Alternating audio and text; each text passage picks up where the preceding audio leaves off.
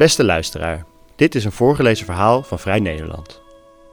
Arctische landen die altijd van elkaar gescheiden waren door onbegaanbaar ijs, komen door de smeltende Noordpool ineens vlak bij elkaar te liggen. Het Noordpoolgebied raakt in een stroomversnelling, zag fotograaf Kadir van Lohuizen. Hij fotografeerde in Alaska, Groenland, Canada en Spitsbergen. Het fotodocument vind je op vn.nl/slash Noordpool. Kadir leest de begeleidende tekst zelf voor. Boven de 66ste breedtegraad begint het Noordpoolgebied, de Arctic. Een gebied waar tot voor kort nauwelijks naar werd omgekeken. Maar de Noordpool smelt en zal over 12 jaar misschien wel helemaal ijsvrij zijn in de zomer. Arctische landen, altijd van elkaar gescheiden door onbegaanbaar ijs, liggen dan heel dicht bij elkaar. Ik werkte in de jaren 90 voor het eerst in het Russische Noordpoolgebied en kwam er met enige regelmaat. Zo leerde ik mijn Russische collega Yuri Kossirev kennen. Samen besloten we een groot project te doen over de Arctic. Yuri het Russische deel, ik Spitsbergen, Groenland, Alaska en Canada. Lang was het een vergeten regio, maar nu is er een ware rush aan de gang. Diamanten, goud, tin, koper, zink, olie en gasvoorraden worden nu allemaal bereikbaar en geëxploiteerd. De wetten van het internationaal zeerecht lijken er niet op te gaan. Rusland plantte in 2007 al een vlag onder de Noordpool en claimde dat het Russische continentale plateau zich tot daartoe uitstrekte.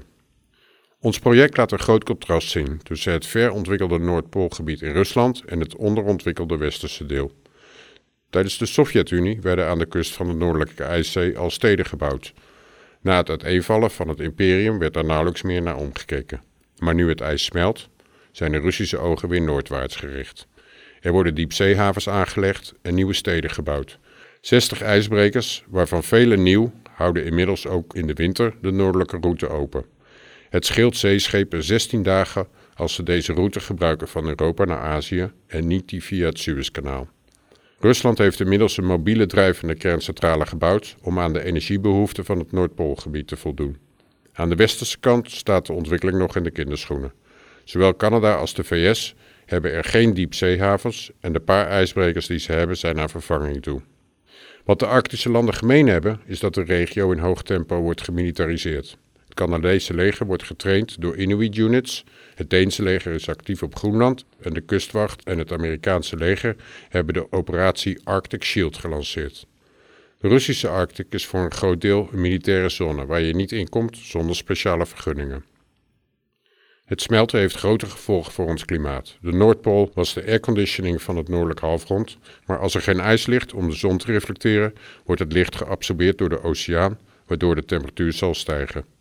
De smeltende kap op Groenland is een belangrijke veroorzaker van de zeespiegelstijging en uit de smeltende permafrost komen grote hoeveelheden methaan vrij. Ondertussen verandert de kaart van de wereld definitief.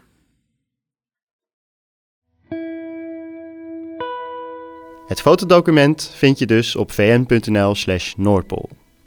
Wil je vaker een verhaal van Vrij Nederland beluisteren? Kijk dan op vn.nl/slash voorgelezen of abonneer je in SoundCloud, iTunes of een podcast-app naar keuze.